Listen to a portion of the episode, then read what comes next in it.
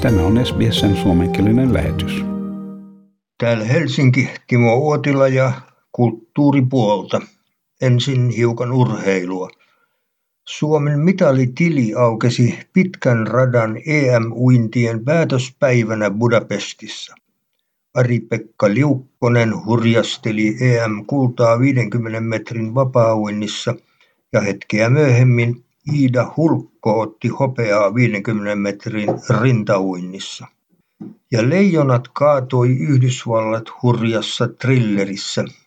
Suomelle arvokas avausvoitto MM-kisoissa, siis jääkiekossa.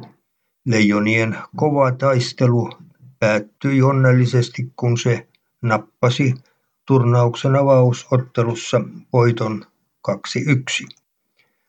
Mutta sitten tuli shokkitappio Kazastanille. MM-kisoissa siis. Leijonat taipui voittomaali kisassa ja Kazastan voitti 2-1.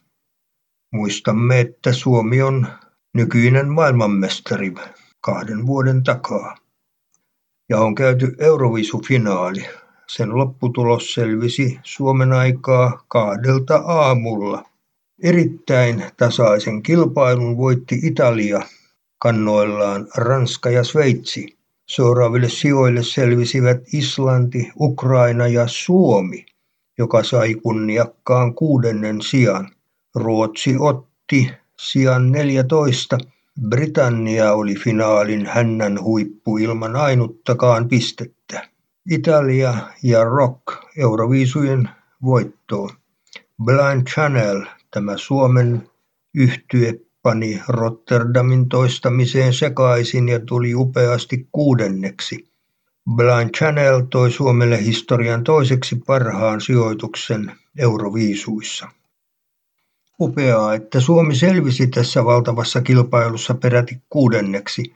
Nämä Euroviisut ovat oikeastaan ainoa hanke, joka todella yhdistää pirstaleista ja repaleista Eurooppaa. En kyllä ole lainkaan ihastunut tällaiseen valoefekteihin ja jumpparyhmiin perustuvaan musiikkikilpailuun. Kaipaisin melodioita, jotka jäisivät mieleen. Hyvän biisin voisi esittää vaikka paljasjalkainen brittityttö niin kuin Sandy Shaw vuonna 1967. Hänhän lauloi Puppet on a String ja räjäytti pankin.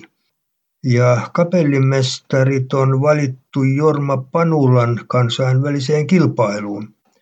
Kilpailu lukeutuu Euroopan arvostetuimpien kapellimestarikilpailujen joukkoon. Kilpailupaikkaa tavoitteli 154 henkilöä. Heistä 20 kilpailee orkesterin johtotaidoillaan marraskuussa Vaasassa ja Maija Isola suunnitteli Marimekolle vuosikymmeniä painokangasmalleja. Taidemaalarina hän on jäänyt kuitenkin tuntemattomaksi, vaikka maalasi lähes 50 vuotta. Nyt Hämeenlinnan taidemuseossa on esillä hänen värikkäitä teoksiaan. Ja kesän kirkkohäät siintävät monen parin mielessä – Helsingissä varaustilanne on vuoden 2019 tasolla. Suosituimpien kirkkojen varauskalenterit ovat varsin täynnä, etenkin loppukesä on nyt haluttua vihkiaikaa. Ja osa huvipuistoista odottaa jopa kaikkien aikojen parasta kesää. Valtaosa huvipuistoista ja tivoleista avaa kautensa kesäkuun alkupuolella. Särkänniemi jo toukokuulla. Odotukset vaihtelevat varovaisen toiveikkaista kaikkien aikojen parhaaseen kesään. Suomalaisilla arvellaan olevan kova hinku kotimaan matkoille ja kesähuvittelun pariin.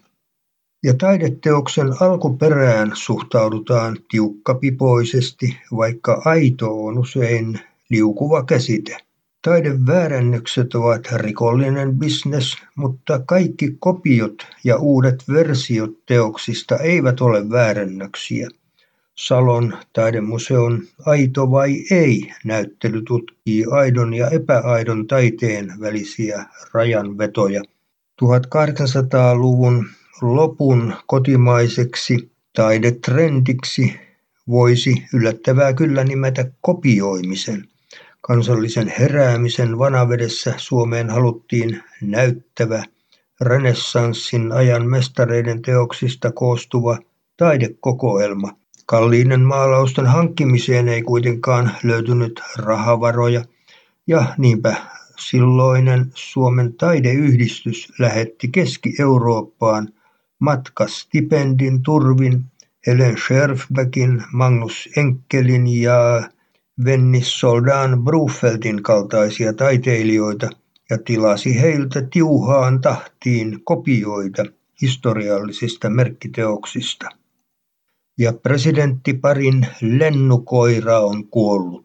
Se nousi hymyllään kansainväliseksi julkikseksi presidentti Sauli Niinistön ja rouva Jenni Haukion lemmikki lennukoira kuoli aivolisäkekasvaimeen. Ja Jere Lahti ja Pauliina Sirkeinen Kuopiosta kertoivat Australialiiton webinaarissa pitkästä Australian jaksostaan, josta ei vauhtia tai vaarallisia tilanteitakaan puutu. Jere Lahti ja Pauliina Sirkeinen viettivät kahden vuoden Working Holiday-jakson Australiassa asuen monissa eri paikoissa ympäri Australiaa. He kertoivat muun muassa kuinka he löysivät hienoimmat luontokohteet yllättäen Outbackista, miten ostetaan auto ja miten leiriydytään Australiassa. Ja siinä webinaarissa näytettiin roppakaupalla upeita kuvia sekä käytännön vinkkejä omatoimimatkailuun Australiassa.